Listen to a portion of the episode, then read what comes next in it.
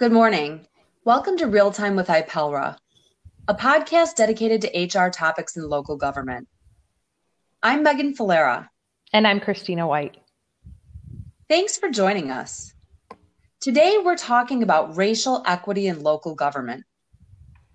Research indicates that although we did not create it, a long history has led to systemic racism in government institutions. Since the civil rights movement, and more recently in societal calls for change and demands for reform, many local governments have chosen to prioritize racial equity. But how do we start and where do we start? How do we begin to address something that has arguably been part of our culture for over 400 years? How does addressing this internally within our organization benefit our communities?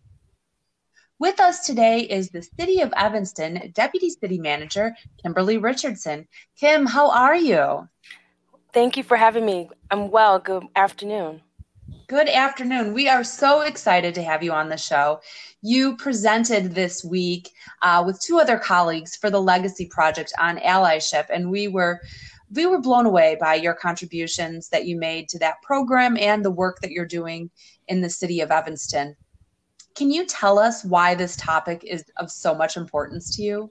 Oh, yes. You know, I have to tell you, this was a conversation or a topic that I never thought I would be having in my workplace, to be honest with you. It's just not something that when going through grad school we discuss about racial inequities and how do we address that as, as public administrators. And throughout my career, you know, I saw it but didn't understand it and didn't have the context around how that work or how we as government um, can really help to alleviate, alleviate some of that inequities. I mean, we see it around social justice with policing, but it goes so far beyond that. And so I really believe the pandemic, COVID 19, and the uprisings that occurred over the summer um, really, I thought, shone a light to how mm-hmm. fragile our our communities are when it comes to the inequities, and especially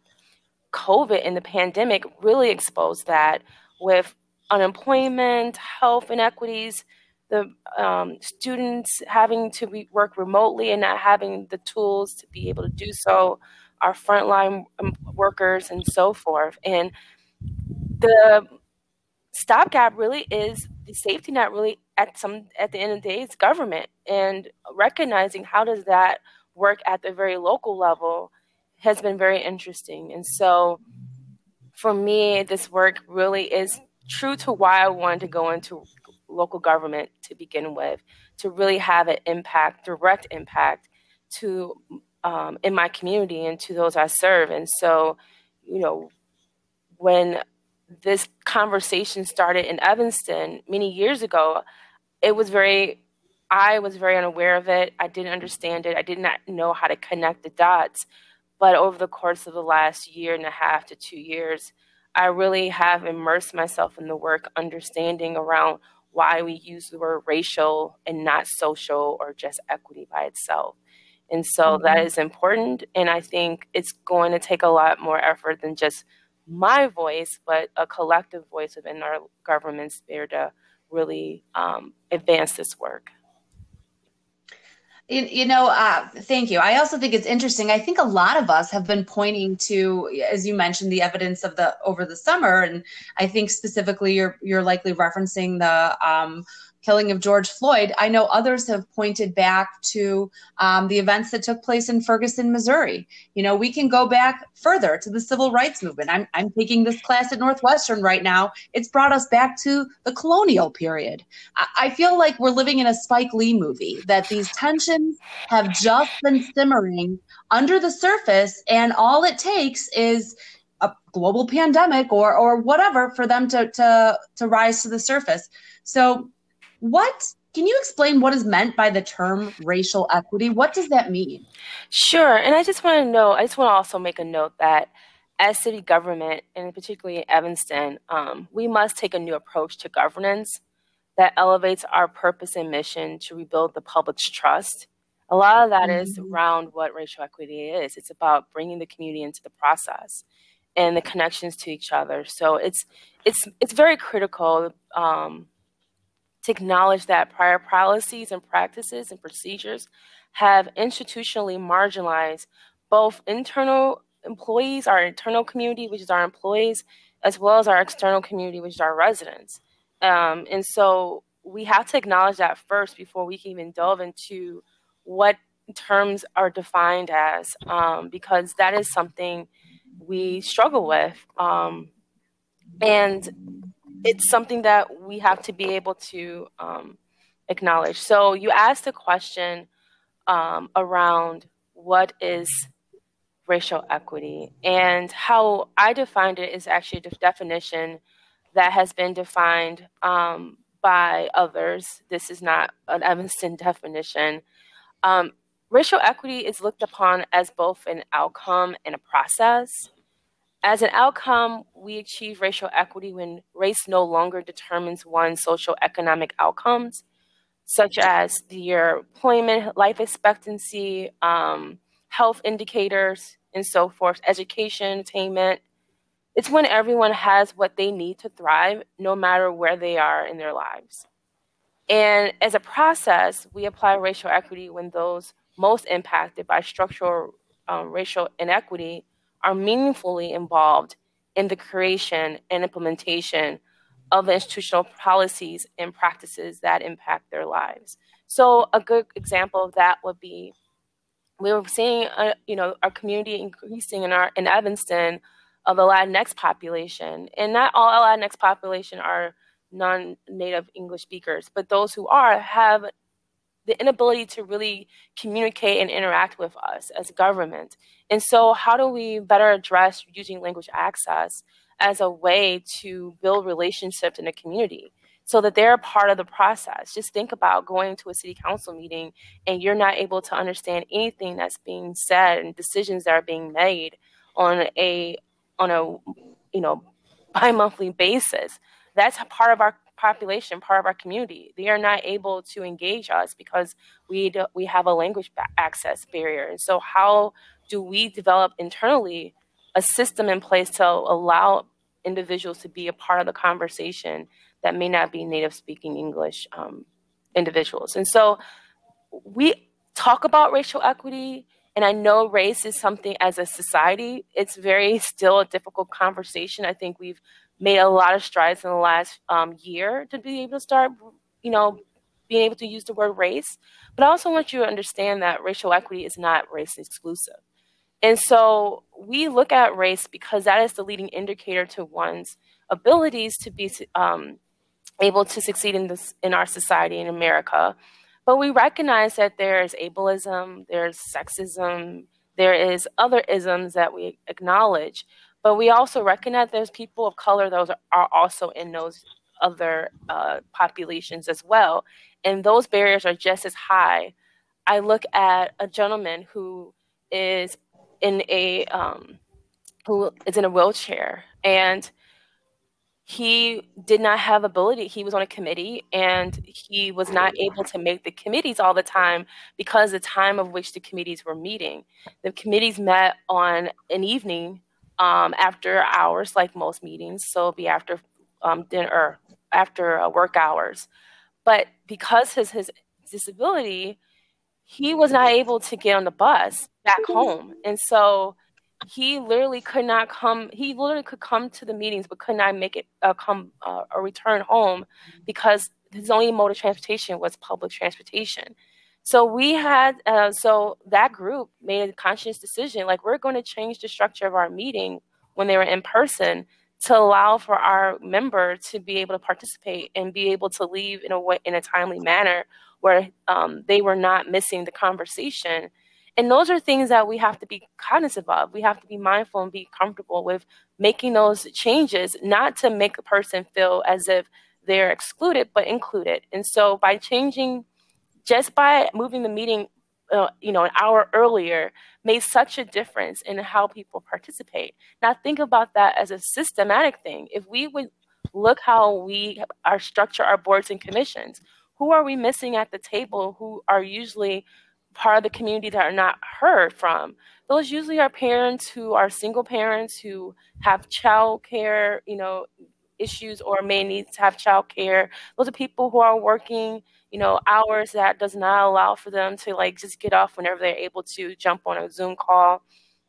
Those are individuals who don't have the the means to to assess, you know, at, in the evening public transportation. We take for granted Uber and other services like that, but not everyone has that um, that ability to have access to it. So those are things that we, as a, as a government entity, when we're asking for community participation, we have to look at a little bit more deeper. Who are we really engaging in those particip- um, process? Because we aren't set up to engage everyone. We're only set up to engage those who are actively wanting to be engaged.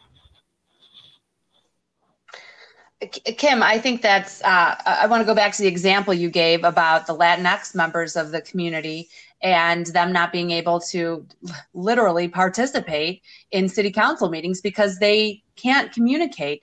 And it's just, it's interesting to me that, that local government is kind of the last to embrace this. We, we remember the Americans with Disabilities Act, and that came out and, and it required us to lower the threshold and cut the curbs and have all of these accommodations so that people could physically get into places. I remember the Help America Vote Act, where all of a sudden ballots needed to be created in different languages. We needed to have um, sip and puff devices for people who were not able to um, physically use their limbs to push a button or write something down. So we've made these accommodations for other other things at the federal level but not at the municipal level and I can tell you the reason for that is cost. I mean, let's just be honest. We've been starving, the local governments have been starving for funding for many years. And, you know, depending on the size of the community and how they're able to, um, you know, fund their budgets, a lot of it's based on property taxes. And so over time, you know, when you had that infusion of federal funding to help support some programs, those are gone. I mean, for the most part, you may get a grant here or there, but nothing sustainable. And so you have to really begin to look at what can we do with the resources we have and then also say well what is a priority for us so if we really want community members to have access to their government it must be a priority and we must say we're going to fund uh, allocate some funding to support that effort and it can't be something that is people know when it's it's not genuine, when it's not a real effort, right? It's put a flyer in Spanish, but yet there's no translators there, interpreters there to be able to translate. Okay, that's great. You have a, a flyer in Spanish, but once I'm in that space, I no longer can still communicate.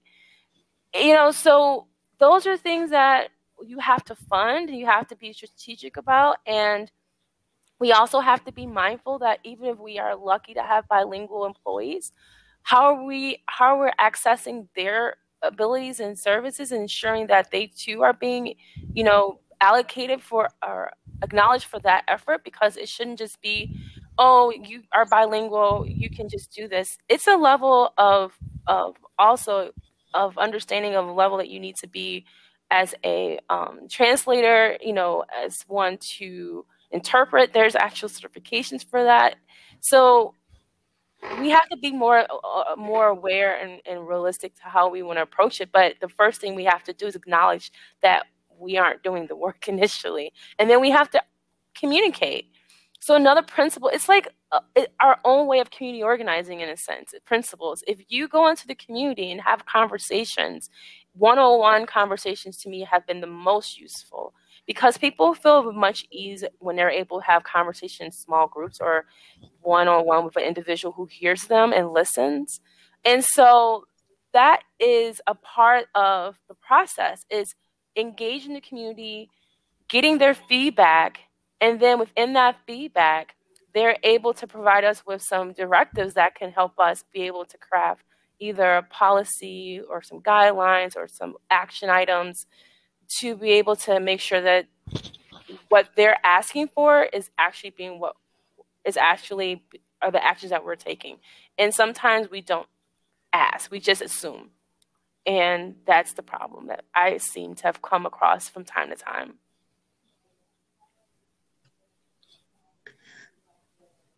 So, Kim, can you tell me when this became a priority for Evanston? Well, it's twofold. So I've I've been with Evanston since February of 2016, and I will say when I arrived, they were already talking about equity.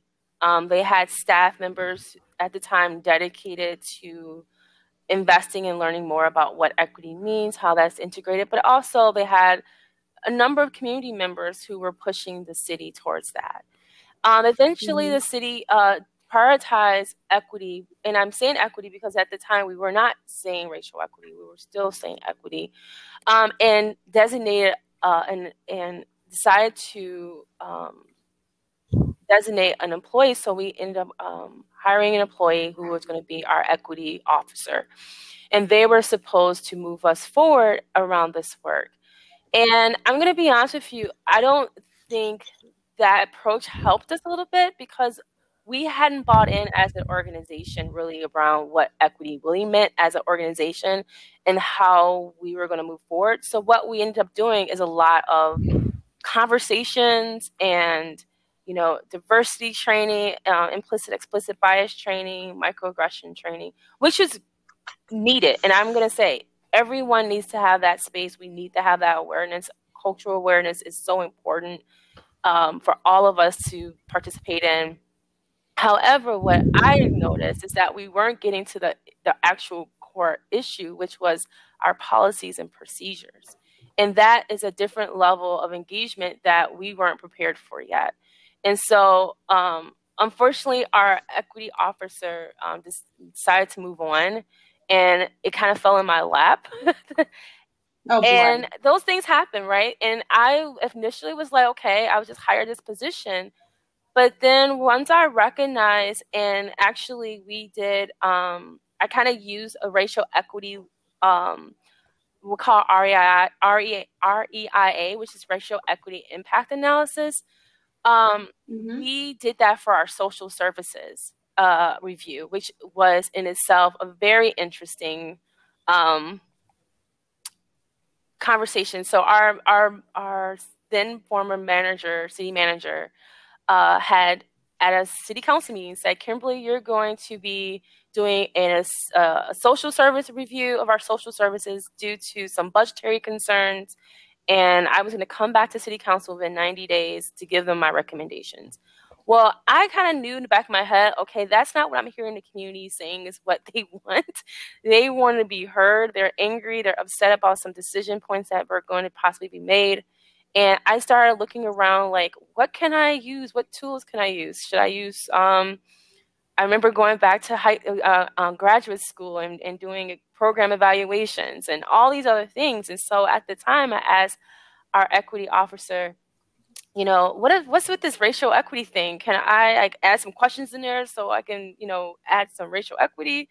And and I didn't understand when she said racial equity isn't a thing and it's not a checkbox. It's the process. But no one knew how to do the process. And so that is when I luckily came across and it's just by circum really it was just by chance. Like I went to some event and I was just telling someone about I really want to know more about this racial equity thing. I don't know what that is. I don't understand how that works, and I I, I don't know if I'm saying it correctly. And that's when I was get I was connected to uh, a professor at UIC who really had been in this work, and so through that individual's guidance and and help, we actually did a racial equity analysis for our social services. And can I tell you, that set the city up for success for COVID 19 response, not recognizing it at the time. And yeah. it really showed when we listened to the community and, and invest the funding that we needed into our Health and Human Services Department, which we weren't doing. We actually saw results that benefited those individuals. Standing up a food pantry in less than a week's time, you know, to respond to COVID, having wraparound services because we are a full service health department and, and we also have a Human um, Services Division as part of that. Them working, um, connecting them together and having them work in, in hand in hand under one umbrella really was significant in our response. So that was all because we did an REIA. That was, and that was not the purpose of that REIA. And when it was time to go to front of city council with our recommendations, there was that was the first time in my tenure working for Evanston that we didn't have community members upset with what we were putting forward. In fact, they were calling and saying, this is exactly what we wanted. Thank you for hearing us. So it works if done and understand properly and understanding how to use the tools that are given to really fit the organization needs. And so that's where we're at today in the organization where I thought it's important how do I expand this beyond one person? Because what I recognize is if I left, if our equity officer left, which eventually that individual did, no one's in the organization able to move this forward and it just dies or it's just going to be sitting there and it's never going to have the impact it's needed to have in order to have the results we all wanted to um, come from it. And so that's when we decided, really, I decided that we need to create an internal committee of staff from every department that can look at policies and learn how to look at policies and procedures with a racial equity lens and understand what that means mm-hmm. and how then to use and create toolkits. I use that term, but it's a toolkit that they can answer questions in a way that um, will get the result that we're trying to achieve. And so there, it's a 12 month, really, it's a 12 month program of learning, doing, action model, and piloting a lot of different aspects of it, and then reporting what works and what doesn't. And so this is our first year doing this program, and we've been now in month three of uh, going into month four of the program. And so it's it's very interesting to get the perspective because I get a lot of skepticism from our organization saying,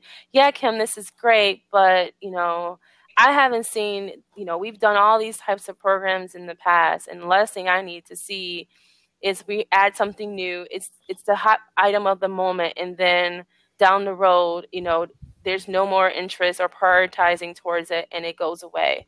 And I have to change that culture. And it's like there's a culture shifting that has to occur internally in order for the external to really be uh, successful. And so it's really trying to work on our internal structures and our institutional um, institutionalized um, racism that we have all play a part in supporting internally that we don't think about like when we use the term finding the right fit. Well, what is the right fit if you have a bias and you don't recognize those bias? So how do we ensure our hiring practices are making are inclusive enough so that we have not telling someone that your biases is going to be eliminated, but that you have a counter in there to make sure that we're not missing something that um, that one would miss if you just have everyone in there with the same mindset. And so having those conversations and changing those institutional structures, our promotional systems. How do we promote people? How we, you know, we, we love having sameness, and sameness is equality, Inequality is great in certain places. But we recognize also that equality has caused a lot of harm in that those who benefit the most typically in those in those situations when it comes to promotion are are white and, and typically male. And, and why is that? So digging deeper into that, what is it the structures that we've set up to not give people who are of color or women those opportunities, or they may not think they have those opportunities because of how we may have our process internally set up. So it's it's going a little deep and it's a lot of change and you have to get the buy-in from both the city council the city manager and the department heads and the staff. It's a lot of having, it's truly community organizing. And I never knew that I would be doing community organizing internally as a job. But that's really what it's become. Right. You know, we chuckled a little bit, Kim, when you talked about a toolkit because offline, you know, we kind of talked about the fact that um, you're not a, a, huge fan of the idea of toolkits. And I think, especially when it comes to this type of um, I don't even want to call it an initiative because that makes it sound like something short term. But when you're talking about dealing with racial equity and really looking at internal and external factors of equity in your in your particular community, um, it isn't a one size fits all model. And we've talked about that in previous podcasts uh, on, on various topics. That you know communities are all very unique in their own way, and you and um, you really have to look at what's going on internally in the organization and talking to the community to figure out are there are there issues are there barriers are there things that we need to address and so um, you know a one size fits all model or, or a toolkit that kind of leads you through a standard process of sharing what another community did or taking what another community did and sort of applying mm-hmm. it to your community probably won't work with this mm-hmm. type of thing I yes,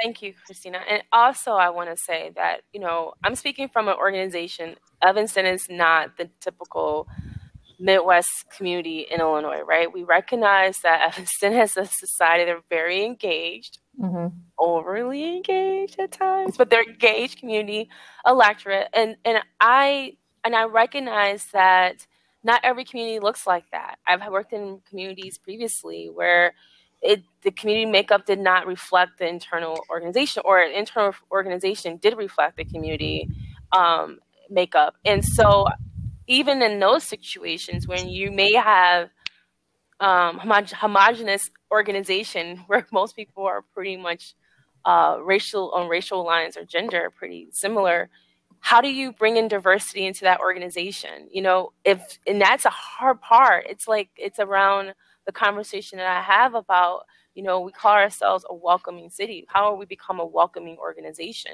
Because when someone is brought in who is talented, skill, but they're of color, and but yet when they're in the organization, they don't thrive in the way that we see other counterparts. Why is that? And that has to be a conversation about what internal structures do we have that that does not create a, a culture of belonging, but a culture of othering. And so that to me is important. Like we talk a lot about diversing the diversifying the workplace, but I'm always saying, like, what does that mean? And especially as a woman, a black woman who has worked in organizations where I represented probably less than 1% of the population, or that I represented the population, but the organization did not reflect that. And it was very difficult. It's a, a difficult environment to work in because we don't have those difficult conversations of how do we make people feel belonging and heard and and and that's something that has to change. And i think that's just not a government issue. That's across all sectors of sectors of our workforce. But for us it's more it's even more important because we're here to engage the community. And so if we can't engage our internal community and have these conversations internally about the barriers that we put up in our organization how in the heck are we going to have that externally so it's so important that we we begin that work. And I've actually, without naming the other municipality, I happened to uh, saw a review there. Um, they did a uh, some uh, a DNI kind of like um, review and audit, and just what they said and acknowledged of what they needed to do as an organization, understanding that they're like 86% their um, workforce was 8% white. And it's like, wow. They recognize, yeah, even though that may be more reflective of the community, it's still not where we want to be. And as an organization, we want to be welcoming and them taking this next steps to try to really examine that and how they can be um, able to make their staff who aren't part of that 86% feel welcomed and belonged and heard is something that they recognize they wanted to to do as well. So it's just not an Evanston issue, and it's not calling out anyone. It's nothing anyone has done. It's all about systems that have been in place, like you mentioned, Megan, 400 years. I mean, I I'm totally about to do a, a, a, pop culture reference, but I was watching this morning um, this TV show called The Real World Homecoming, and the original cast of The Real World and I remember watching that when I was like a teenager, probably 10. I was not a teenager yet, but I was younger than that. But I remember how I it clicked with me to this morning. That television show totally informed how I look at the world today because of the diversity that I mm-hmm. saw, the conversations that I saw at such a young age. That was so impressive. So just imagine the conversations our children and nephews and nieces and friends and family are having and seeing today and how that's going to inform them in years to come when they're in our shoes and doing our work. So I just know that it's going to we we are a society that are very resilient. We we are a society that do love one another and we do we are patriotic and we want a better society for everyone. We want our climate to be, you know, healed so we can our earth to be healed so we want to have good climate policies. We want people to have good mental health access and health access overall we all want that. And so how do we do that and work together? So it's just the same and as government, local, state, federal, we all want to do this work because we want to be a part of the solution, not a part of the problem. Kim, wow, you, have you've, you've said a lot in, in a short amount of time here, and, and unfortunately, that's all the time we have for our show today but there is a lot more conversation that needs to be had on this topic. We put together talking points whenever we do the show. I we didn't even scratch the surface on all the all the things we wanted to talk about today. Um, but I want to thank you for joining us. And if any of our listeners want to get in touch with you, or they'd like more information on the REII REIA work that you've done, or anything like that, how can how can people get in touch? I'm always at work, Megan. No. No, seriously, any anytime people can reach me by email, krichardson at cityofevanston.org. I'm I, I'm pretty responsive. I, I try my hardest, or um, reach out to me. I'm on LinkedIn if you want to reach out to me as well on LinkedIn. Um, I'm trying to do better on my LinkedIn account after that allyship. Uh, I was like, oh, I need to, re- I need to update my my my LinkedIn profile apparently because that's all outdated. So three, three jobs ago. That's so. But anyway, yeah, I'm here. I love to talk. I like to learn. I'm I'm always engaged in trying to like learn more about this and how I can do and help and be a better public administrator. I just love being this profession. It's one of my dream jobs to have a career mm-hmm. to do something that's very highly a high touch point job, but a very rewarding job at that. So thank you again for the two of you inviting me to have this conversation. And I look forward to coming back if there's nothing to update you on. And Kim, before before oh, Megan fantastic. wraps us up, we can't we, we mentioned LinkedIn, so we can't wrap up without um, acknowledging that ICMA recognized you as a woman to know recently. Um, so that was also very exciting. It's nice yeah. to see people getting recognized that we know, and you know that you're making an impact in this local government world that we all live in. So great awesome. job and congratulations on that. Thank you. Thank you. And I mm-hmm. appreciate that. And yeah. I I would not have done it without the support of individuals like you two, the Legacy Project. I am a ILCMA. I mean, I have such a great network of support of organ of our colleagues and professional organizations that have really lifted me up through this. So I'm just very, uh, very honored to have been recognized, and I will continue to do the work that I love. And and that brings me to the public broadcasting announcement I make every week. Um, none of this would be possible without listeners like you. We're listening. If you have anything to say, send us a recorded voice message we can play or join us on a future podcast. Connect with us through the website at www.ipelra.org and, of course, on Twitter at IPELRA. Support IPELRA by becoming a member. We are dedicated to providing training and resources to HR and labor professionals in local government. Join us next time as we discuss safety sensitive positions with Yvette Heintzelman from Clark Baird Smith. And I'm, I'm Megan White. Falera. And this has been Real Time with IPELRA. Thank you so much.